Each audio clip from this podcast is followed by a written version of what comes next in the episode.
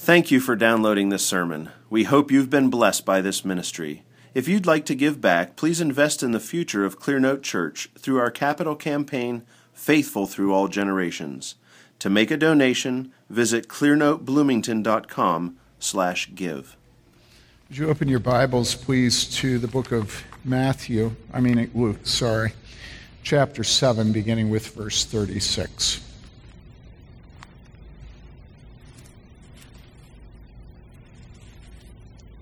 Luke 7, beginning with verse 36. This is the word of God, and it is eternally true. now, one of the Pharisees was requesting him, that would be Jesus, to dine with him, and he entered the Pharisee's house and reclined at the table. And there was a woman in the city who was a sinner. And when she learned that he was reclining at the table in the Pharisee's house, she brought an alabaster vial of perfume, and standing behind him at his feet, weeping, she began to wet his feet with her tears and kept wiping them with the hair of her head and kissing his feet and anointing them with the perfume. Now, when the Pharisee who had invited him saw this, he said to himself, If this man were a prophet, he would know who and what sort of person this woman is who is touching him, that she is a sinner. And Jesus answered him, Simon, I have something to say to you. And he replied, Say it, teacher. A moneylender had two debtors, one owed 500 denarii and the other 50. When they were unable to repay, he graciously forgave them both. So which of them will love him more? Simon answered and said, I suppose the one whom he forgave more. And he said to him, You've judged correctly. Turning toward the woman, he said to Simon, Do you see this woman? I entered your house. You gave me no water for my feet, but she has wet my feet with her tears and wiped them with her hair. You gave me no kiss, but she, since the time I came in, has not ceased to kiss my feet. You did not anoint my head with oil, but she anointed my feet with perfume. For this reason I say to you, her sins, which are many, have been forgiven, for she loved much, but he who is forgiven little loves little. Then he said to her, Your sins have been forgiven. Those who were reclining at the table with him began to say to themselves, Who is this man who even forgives sins? And he said to the woman, Your faith has saved you. Go in peace. This is the word of the Lord.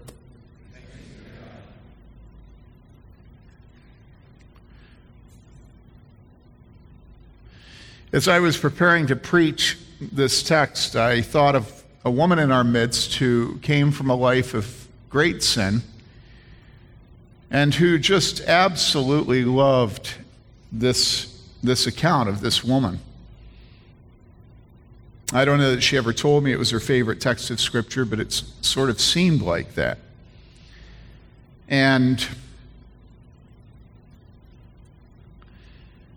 after some years of this woman being in our church, the elders went to her and told her that she needed to, to join the church. And she didn't do it. And there were reasons that the elder specifically went to her and said this to her. It, normally, the elders don't sit in elders' meetings discussing who is and isn't a member of the church. That's not something that we like to talk about, that we think about. But in this case, there were reasons why this woman was vulnerable because she had not joined the church, you know. So they went to her and told her. And we sent our most tender and meek and humble elders to say this. I didn't go, right? And uh, that was the end of that. We weren't expecting instant action on her part. But then, I think it was maybe even two years later, I got thinking about her. I really loved her. And I realized that she had never done what the elders told her to do. you know? Now remember, we don't normally sit around talking about who's a member of the church and who isn't. Don't worry about it. But in this case, there were real vulnerabilities that she had if she didn't join the church. And so I distinctly remember it was a Good Friday, and I went up to her. after the service, and I said to her, I said, uh, Why didn't you do what the elders told you to do? Now, I had a good relationship with her, you know, I wasn't looking to grind an axe, you know. Just, why didn't, you know, it just all of a sudden came, why didn't, why didn't?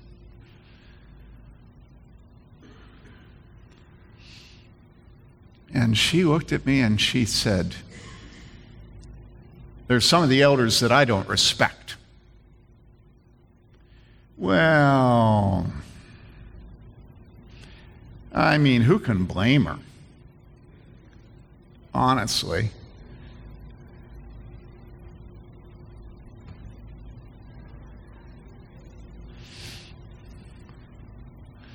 There's an author I love. And one of the reasons I love him is he is so perceptive of the sin of man, and especially of his own sin. And one of the essays that he's written that I love is where he talks about um, the sin of his, of his nation and how it makes his nation he doesn't say this, but it's, it's like he says, you know, we groan under what we've done. And specifically there, I think he's talking about what they did in South Africa. Um, and so if somebody says that there are some of the elders they don't respect, I'm immediately knowing that it's me because, like this author, I don't I groan about myself. So if somebody says they don't respect me, I'm like, duh. Do you know what that means? That means, do you think you said something? In other words, yes, you're right. Any idiot knows you're right, right? But it wasn't me.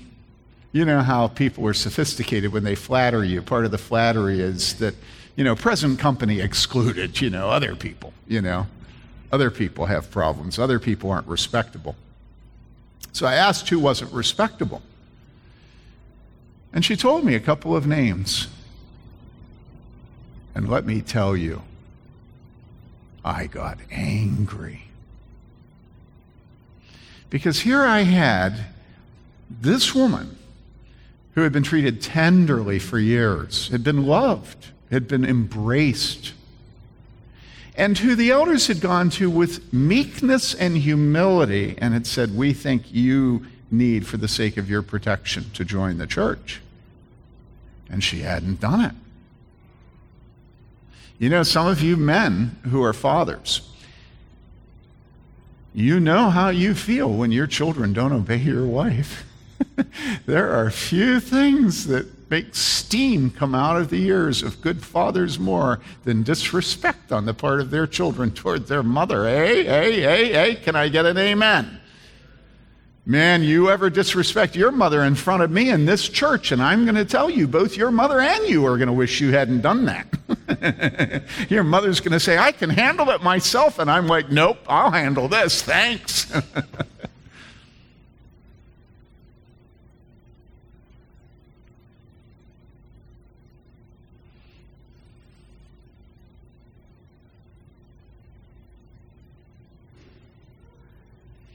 So you have a woman who is defying the elders and judging them in a church. What do you do? What do you do?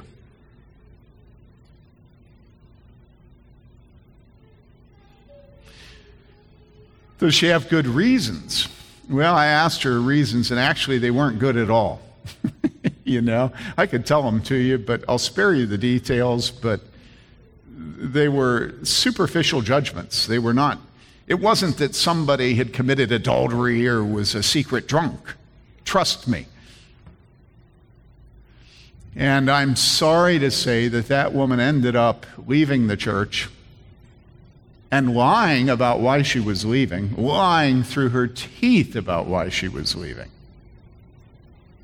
And I'm guessing that if you went to her, she would still tell you that this is her favorite text in all of Scripture.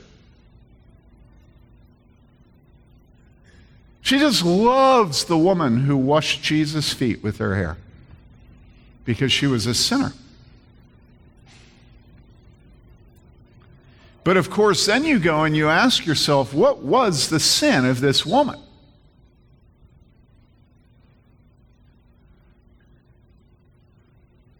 And of course, all of us, when we look at this account, we put ourselves, we judge ourselves improperly, and we put ourselves in the woman that washes Jesus' feet with her hair. And we're all absolutely certain that if we had been that woman, we would have been in Simon's house at Jesus' feet, kissing his feet, pouring perfume on him, letting our hair down and washing his feet with our hair. And if we had been sitting at the table, we would have been commending her. And when it got time to get up and leave, as the meal was drawing to a conclusion and the talk was over, we would have been hanging with the woman and not with Simon, the host. We would identify with the woman. We would love the woman. We would ask the woman if we could go home to her house with her. Or we would at least walk her to her house our identity would be completely with that woman. How could any Christian say that they would not have approved of what she did? And so everybody approves of what that woman did. And then, when other people that we are with in the pew, in the seats, in the sanctuary, in our worship at home, when we pray as a small group, when other people worship God, we judge them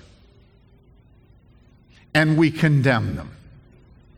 And other people in the group who don't condemn them, who act as if their offering is pleasing to God, we judge as not having discernment, you know? Well, the reason you're accepting that prayer is because you don't have any discernment, you know, which is exactly what Simon was doing. If he were a prophet, he would not let her do this because he'd know what kind of woman she is. After all, what are prophets supposed to have but discernment? And so, you know, I'm afraid that this woman that defied our elders board and then lied about it and then took her family out continues to believe, as we believe, that we are the woman who washed Jesus' feet with her hair and with her tears and that poured perfume on him.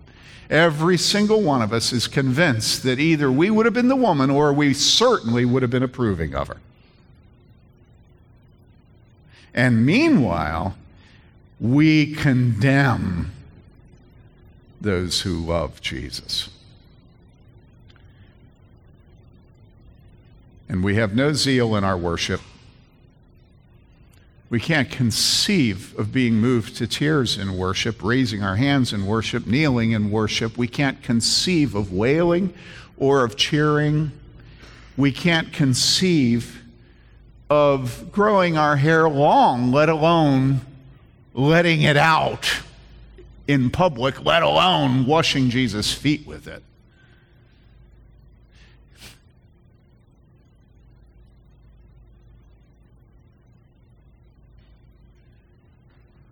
I mean,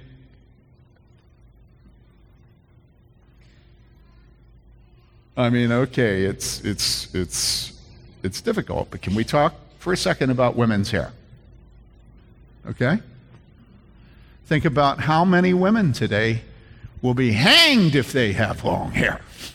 Why? Is it because they they want to be feminine? Is that why? Women cut their hair short because they want to be feminine?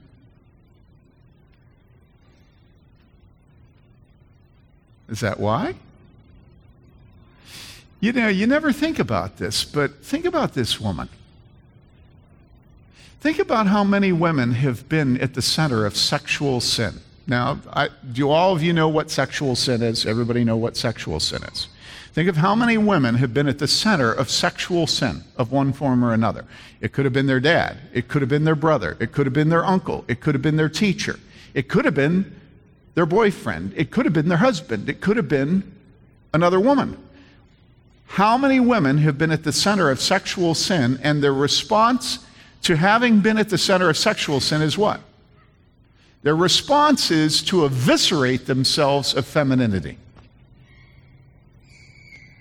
They're done with femininity. Y- y'all, y'all with me now? And there are various ways you can be done with femininity. One real good way is to cut your hair real short, right? Right? to be butch. People, are you with me? I mean, do, do you live in the same world I live in? Hey, hey? Huh? Huh? Huh? No, no, you don't. Well, I don't know how to talk to you then. I think if I was a comedian, you'd all be laughing, but because I'm a pastor, you're just scared, right? Because it really matters here. You can't just laugh it off, right?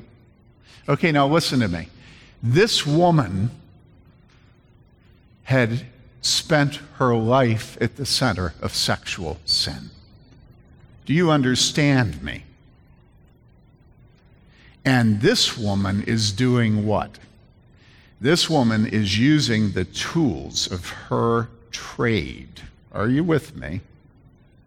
To love Jesus. She's not removing her femininity. Are you with me? She hasn't cut her hair short. And she still has her perfume. And she loves Jesus with the very things that had been the occasion of sin in her life. She gave Jesus what she had to give. and now you begin to enter into Simon. I mean, think of all the superior reasons Simon had to condemn this woman, you know? This is so unseemly. It's horrible. It's absolutely horrible. It's awful, awful, awful, awful, awful, awful. I'm glad I wasn't there.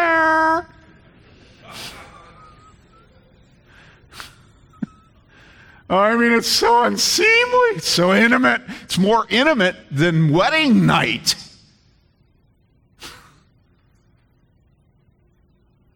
It's her hair, right? That's bad enough, letting it down. Somebody's not just, I mean, the hair's down and the hair's being used by hands to wash feet. And then there's the tears. And man, if there's one thing that just drives me crazy, it's a woman's tears. It's the most horrible thing on the face of the earth.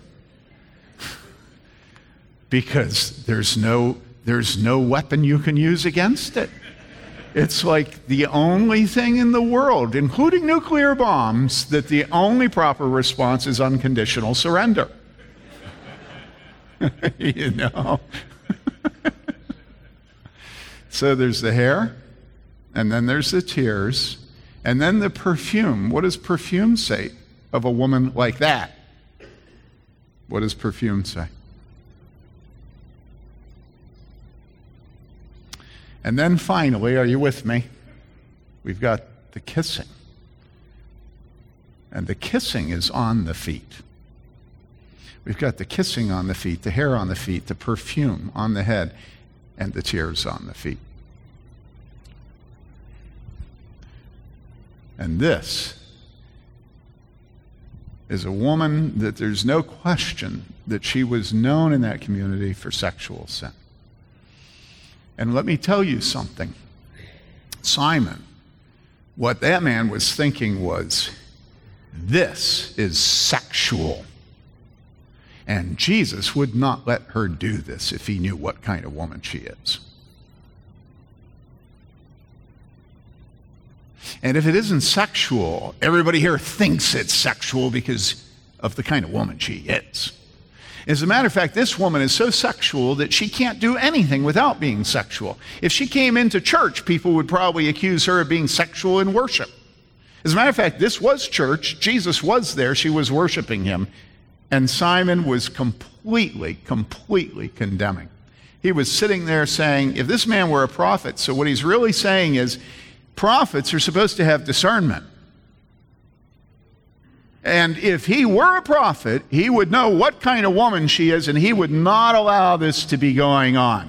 And so Simon wasn't just judging the woman and her love, he was judging Jesus Christ.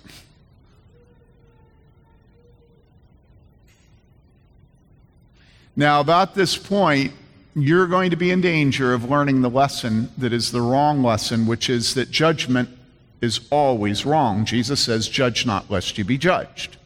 And so, if Simon had just kept himself from making judgments, then everything would have been okay. Jesus would have been worshiped and loved and adored. The woman would have been safe in that house, and Simon wouldn't have gotten rebuked. The problem was Simon was making judgments, right? That's the problem. So let me take you to where it says, Judge not, lest ye be judged, and read what it says in context. This is found in Matthew 7. And there we see Jesus saying this about judgment Do not judge so that you will not be judged. All right, King James, judge not lest you be judged. Do not judge so that you will not be judged. Does Simon get judged? Huh? Huh? Yep, you heard the text. Simon, he gets judged right?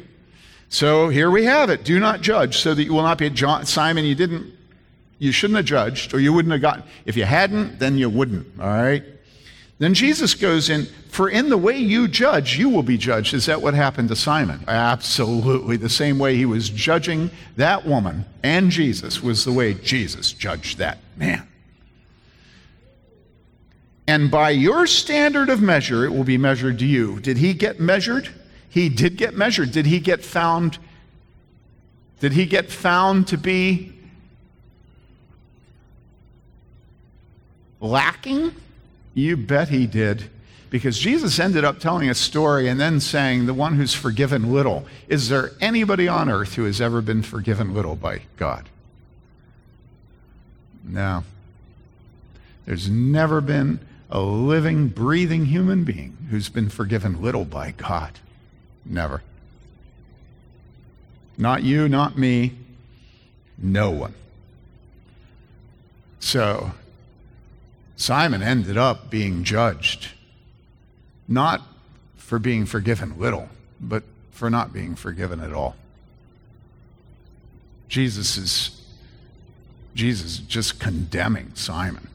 Do not judge so that you will not be judged, for in the way you judge, you will be judged, and by your standard of measure, it will be measured to you. And that's what happened to Simon.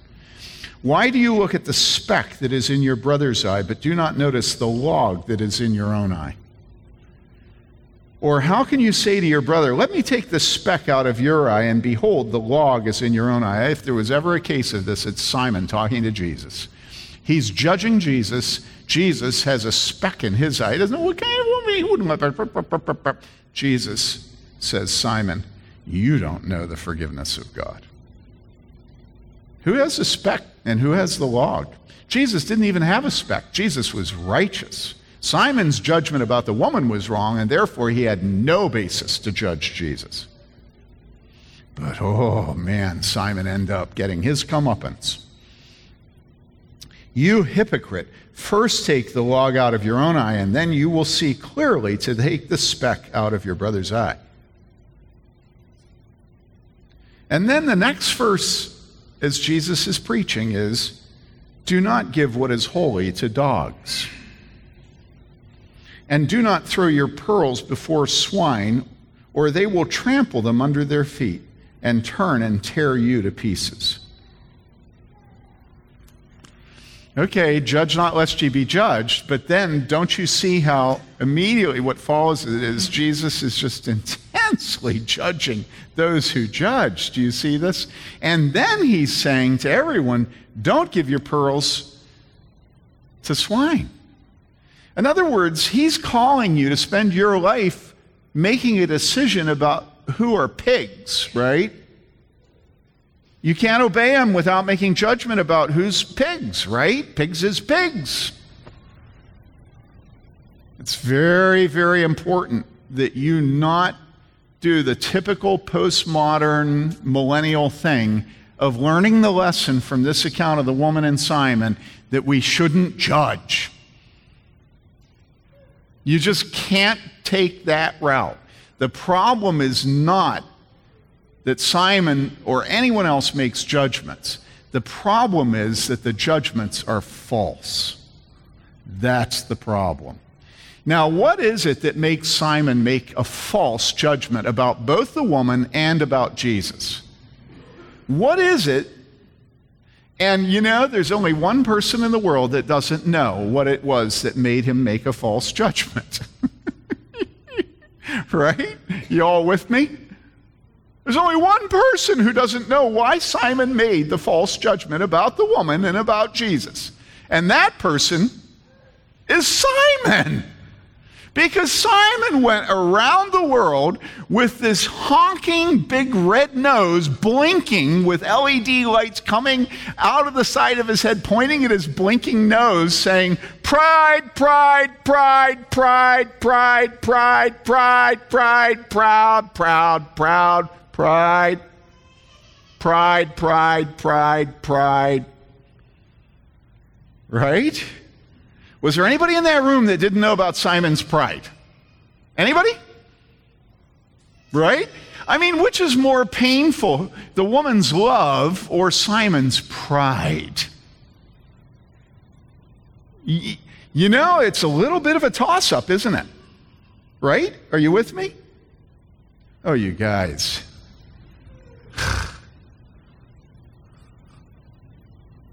All right.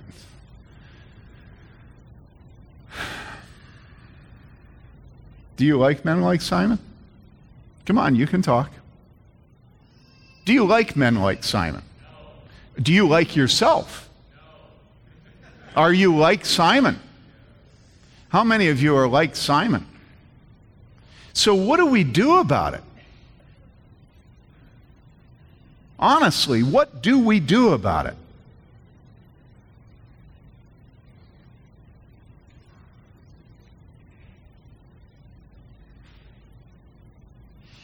Well, here's what Jesus does with Simon.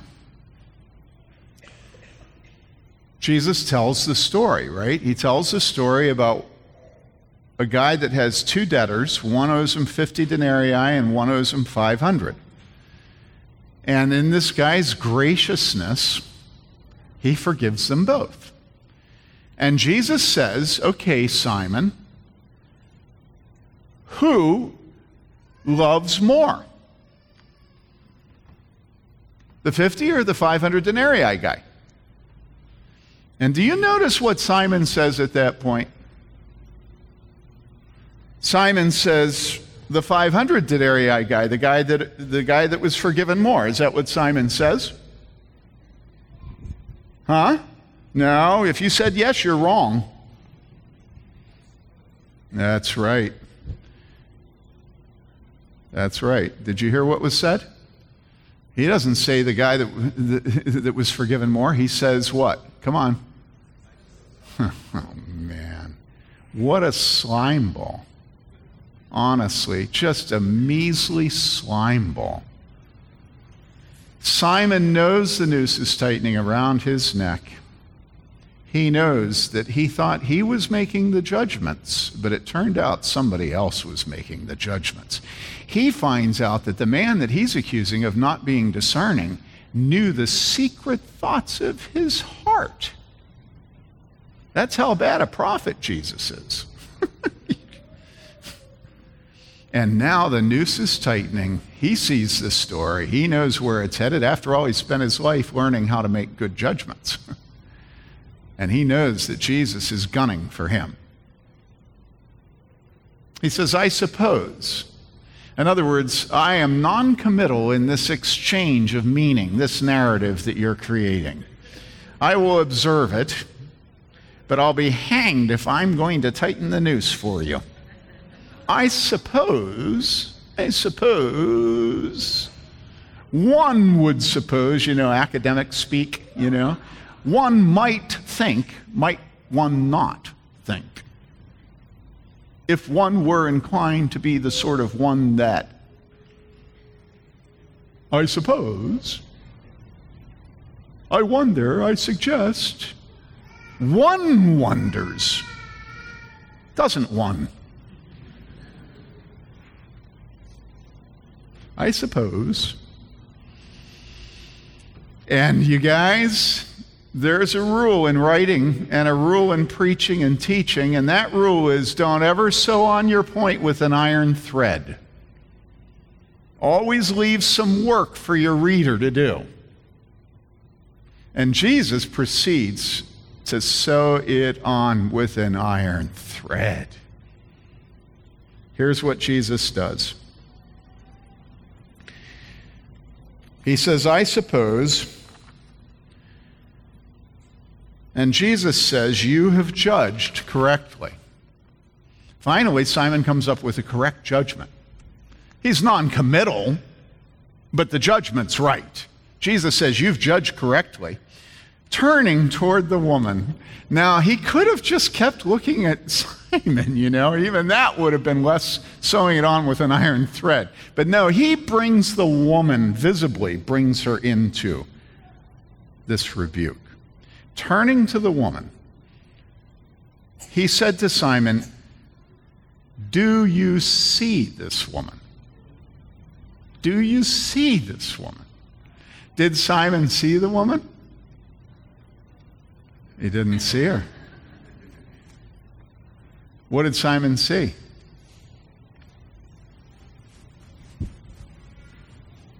Right?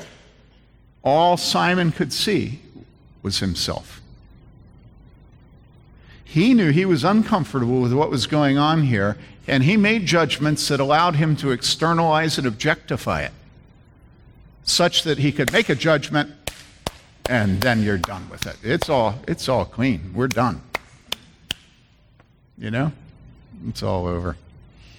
Jesus says, Do you see this woman? And that's the last thing in the world Simon wants to do is see that woman. He's done seen enough. Do you see this woman? I entered your house. You gave me no water for my feet. I mean, it's the most, the most basic act of hospitality that you could have is washing feet. They're walking in dirt roads where the sewage and the water and everything run. The animal sewage, the human sewage, you've been in third world countries. You never get away from the smell of it. You wash their feet. But when he came in Simon's house, maybe Simon was poor. Is that why would you be a Pharisee if you're poor? The whole point of being a Pharisee is to have money. So it wasn't a lack of water, it wasn't a lack of, of it was just simple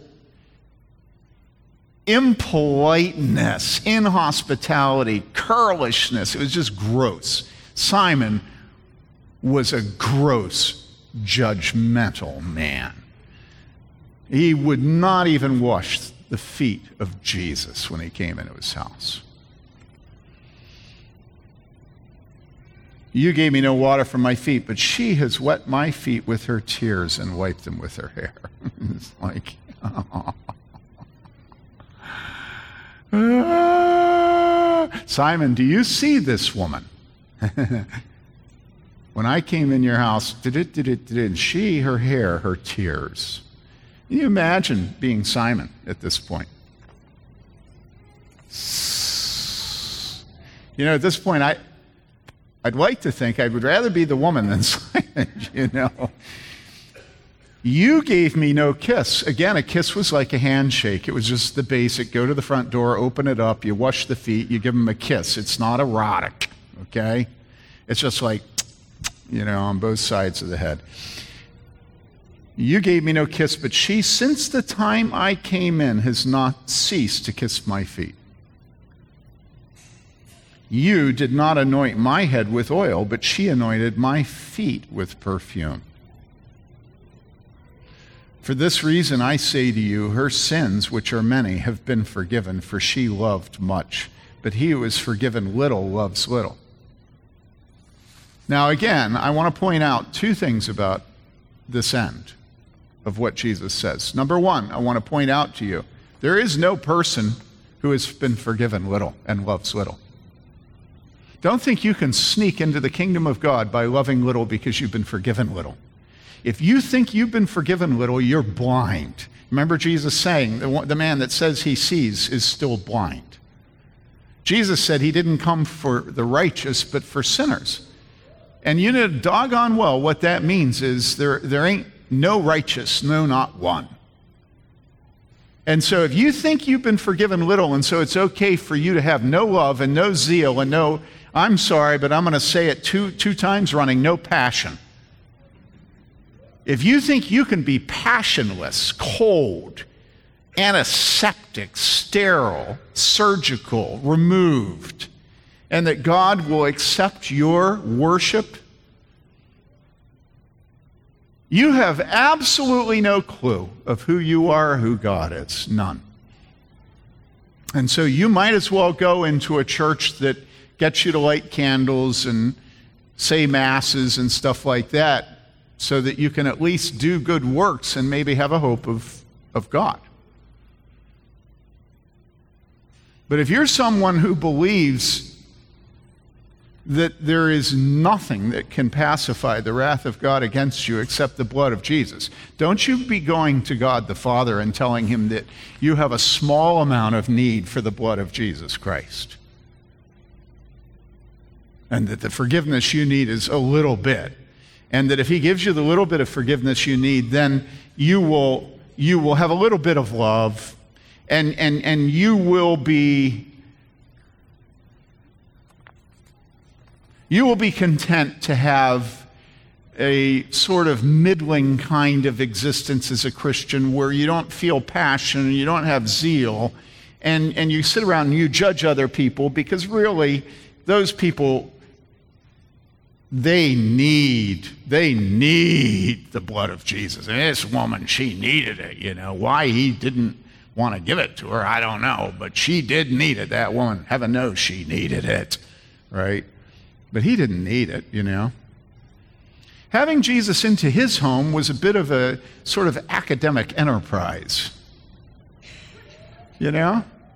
It Was a local celebrity for a time, doing th- some things that were pretty incredible, you know, and might be curious to have him into my house and have him for dinner and just watch.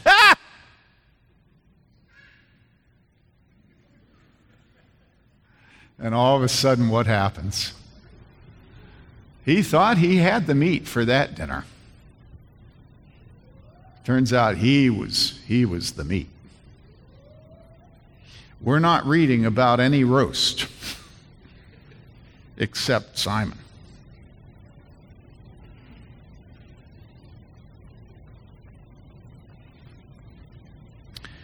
Listen, Jesus is not teaching us that it's okay if we have a little bit of love as long as we have a little bit of sin. You don't have a little bit of sin.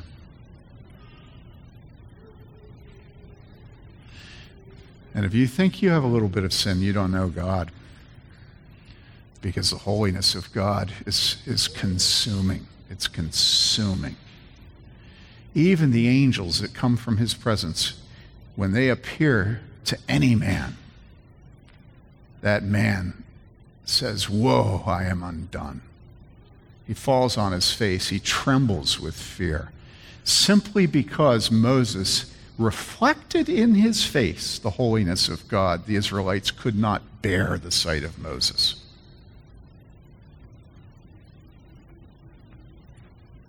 There is no such thing as somebody who's been forgiven little. There's absolutely no such thing.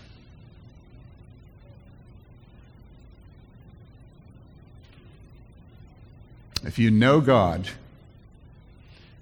you know His truthfulness, you know His purity, you know His omniscience. There's no place to hide. You can't go down to the bottom of Cash's ledge and escape Him. You know that he is absolutely dependable. You know that he doesn't change. You know every one of his character traits, perfections, it's given in the Ten Commandments. which are simply God's character traits, his perfections. And then you begin to study, like, say, for instance, God cannot lie, right? Just let's just take the issue of lie. I was talking recently to a couple of people in this church, and I said to them, You lied. And oh, I'm telling you, it was like the earth had fallen in. You know, how could you accuse me of lying? And I said, Well, you know, you didn't give me $10 and then tell me you'd just given me 20. and that's like, we have cultivated such a low knowledge of our sin that when somebody says lie, we think that means that we're giving them $10 and telling them it's 20. Don't you realize how you lie? Don't you realize you are a liar? That's who you are. You're a liar. Don't accuse your husband of being a liar. You're a liar.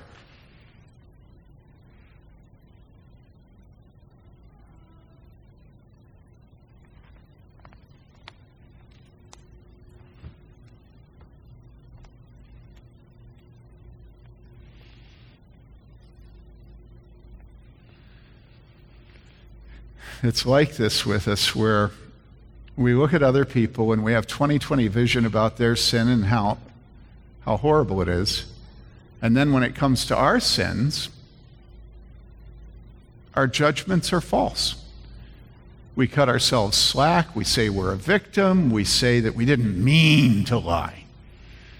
And so, first, I'm not a liar, and then, well, but I didn't mean to lie. Unintentional lying, right? You know? Unintentional lying isn't lying because the road to hell is paved with good intentions.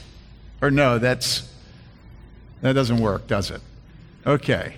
Unintentional lies aren't lies because the road to heaven is paved with good intentions.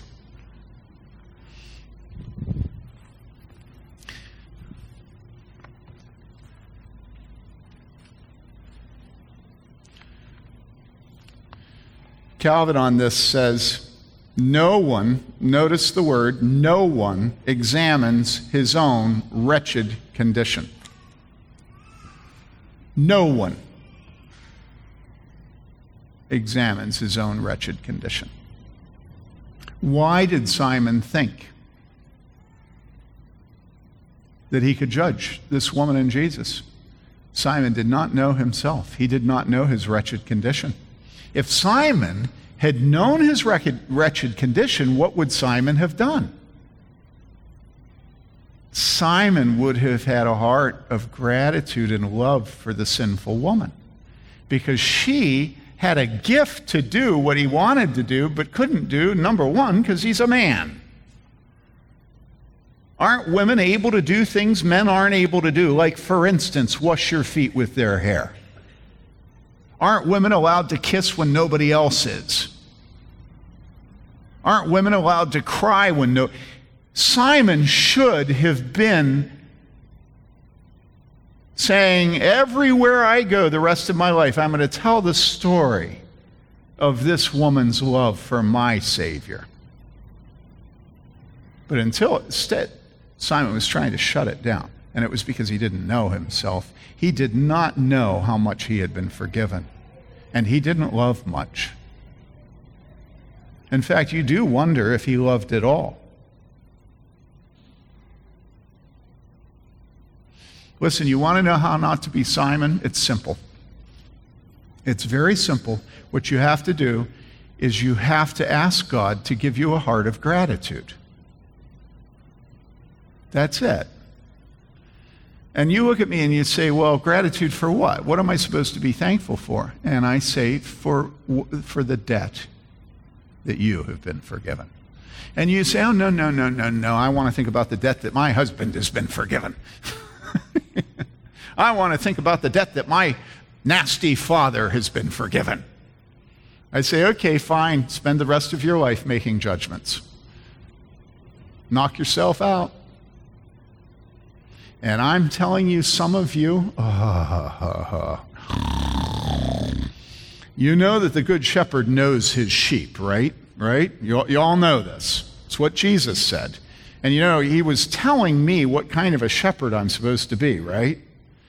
And you know that the sheep know his voice And you know my voice, right? I know you.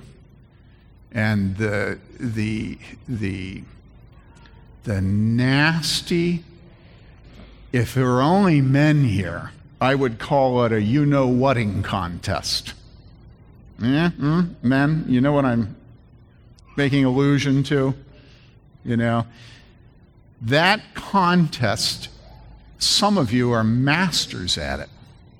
Some of you, that's how you raise your children. Some of you, that's how you raise your sons. Some of you, your son's entire life in your home is a you know whating contest between the old man and you. You're constantly taking opportunities to show your superiority to your children. That you're a badder you know what than they are. And that they'll never be able to outwork you, never be able to outthink you, never be able to outnegotiate you. They might as well just shoot themselves. And so, guess what? Would you believe it? They do. But nothing quick where you can mourn their death and put them in the ground and forget them. They just shoot themselves and shoot themselves and shoot themselves and shoot themselves and shoot themselves and shoot themselves. And your wife cries and cries and cries.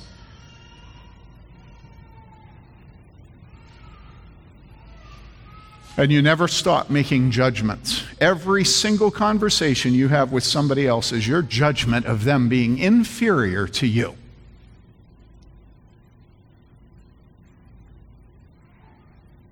There's no meaning exchange you have without the other person seeing your nose blinking and your LED lights going pride, pride, pride, pride, and you're the only person that can't see it.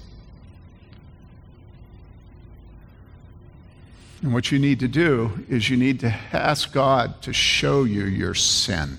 Because if you don't see your sin, you will not have gratitude. But once you begin to see your sin, not your husband's sin, not your son's sin, not your pastor's sin, not your elder's sin, once you begin to see your sin, guess what? Guess what? Everybody who is godly will love you. Everywhere you go, people will want you as their friend. They'll love you. You imagine how many of us would want to spend a minute with Simon? Huh? Huh? Huh? How many of you would like to spend one minute with the woman?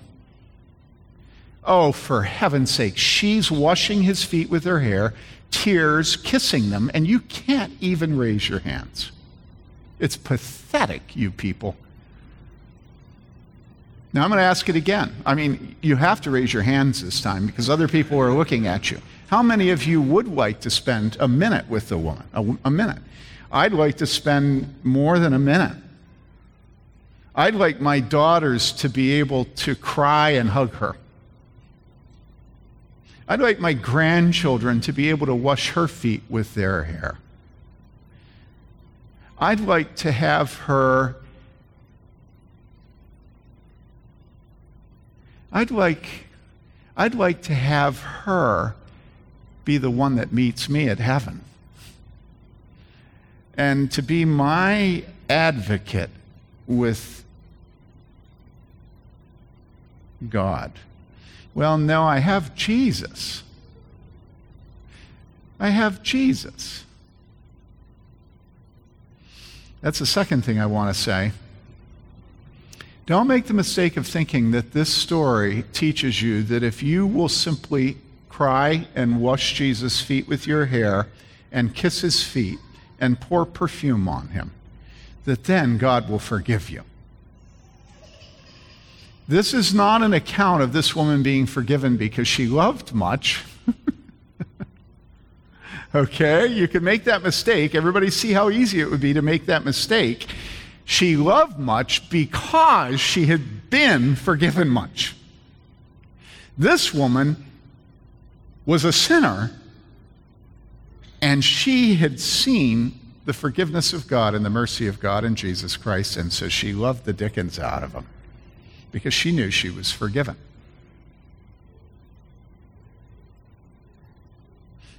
You see, all roads lead to sin. Our privilege is to know our sin. And the minute we know our sin, to take it to Jesus. And Jesus says, those who come to him, he'll never cast them out. And once he doesn't cast us out when we take our sin to him, I mean, really our sin, not what we take to the pastor, but our real sin, once we take it to him and he doesn't cast us out, we will love as she loved. We'll love in different ways because some of us don't have long hair and some of us aren't women. But whatever way we do, I guarantee you it will be unseemly.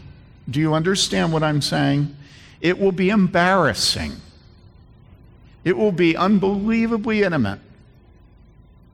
It, it, it will be obviously not hypocritical, obviously not fake. And there will be many things we will do in our lives that the only thing that possibly explains it is that we're living for heaven and not for earth. Right? Because why? Well, this woman, remember what Jesus said? She said, he said, he said to Simon, You didn't kiss me when I came in, right? And then do you remember what he said? He said, Since I came into your home, she hasn't stopped kissing me. In other words, this has been going on a really long time. And it was like, it was like really a long time that it had gone on and on and on and on.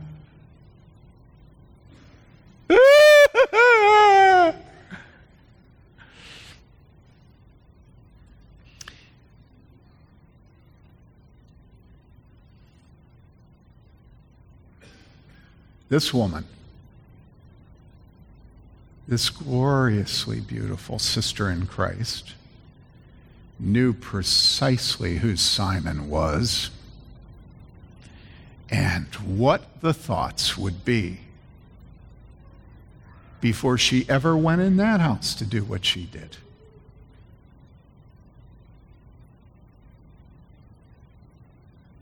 And knowing it, she set her face like flint. And she went in and she did it. And when Jesus got there, she didn't stop kissing him. and then she she she she added she added the perfume, you know, and then she added the tears, and then she added the hair, and then it just went on and on and on and on and on. It was like dumping detergent in a fountain. It was like you know, and she knew Simon.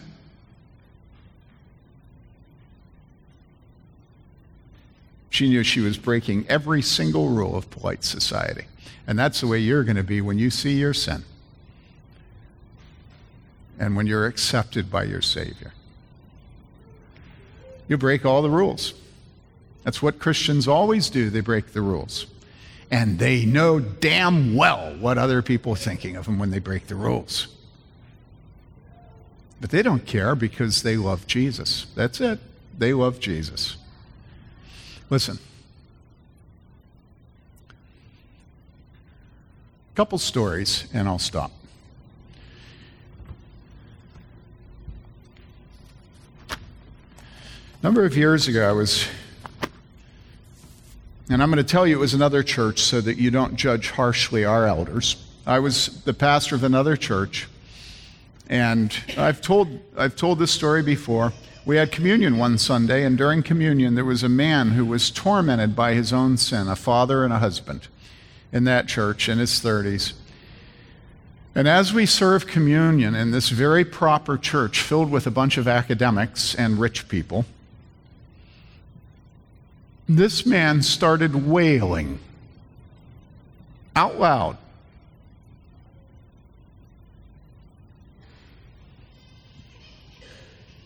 He wailed, crying, mourning. We had an elders meeting that week. You know what happened in the elders meeting? I got called on the carpet because a man had been crying during communion. And to say I was called on the carpet was kind of a, a nice way of putting it. It was my fault. Don't be mistaken about that.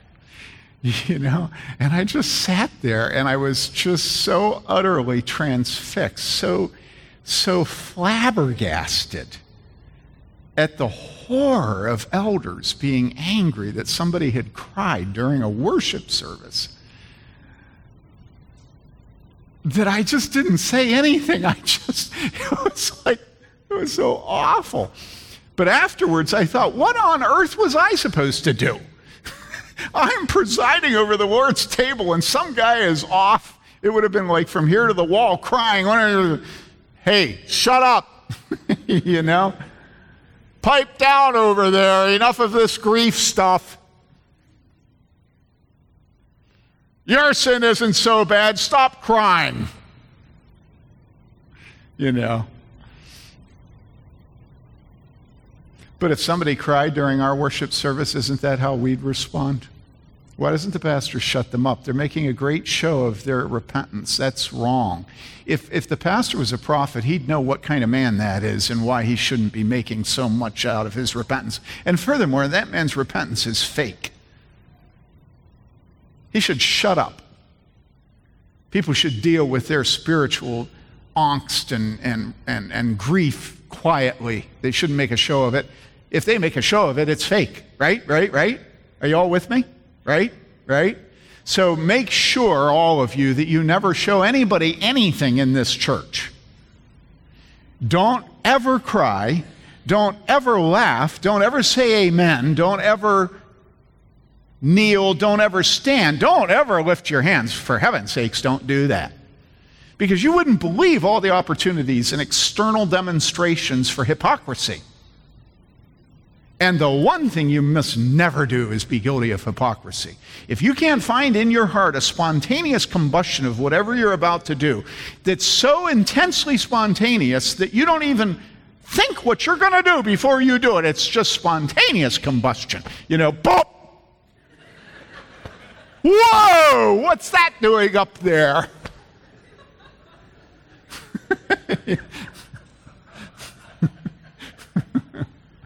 Listen. It was evil.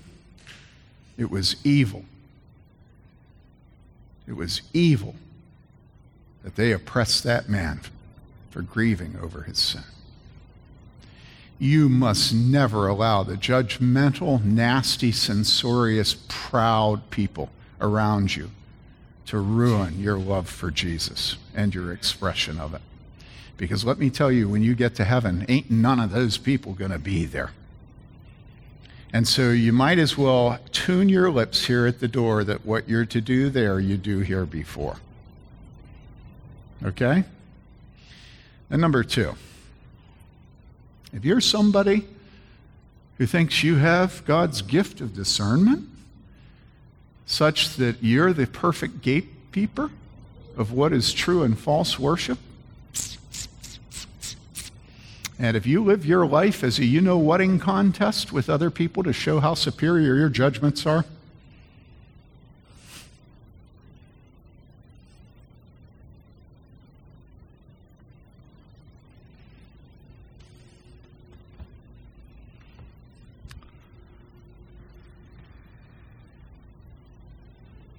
I don't know what to say.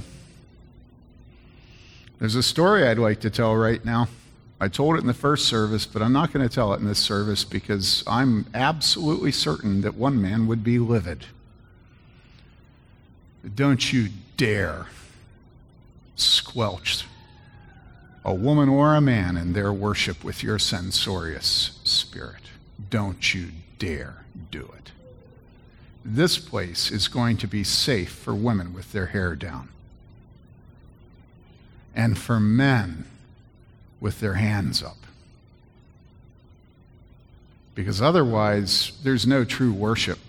True worship is unseemly and humbling. And we have enough Reformed churches that are proud. Eh? But there has to be some place that at least knows the right direction to fail in. And so let's try to fail in the right direction. I will fail, you will fail, but this woman is our goal, not Simon. Huh? Okay? Let's, let's, let's have her be our model of our love of Jesus. Let's pray.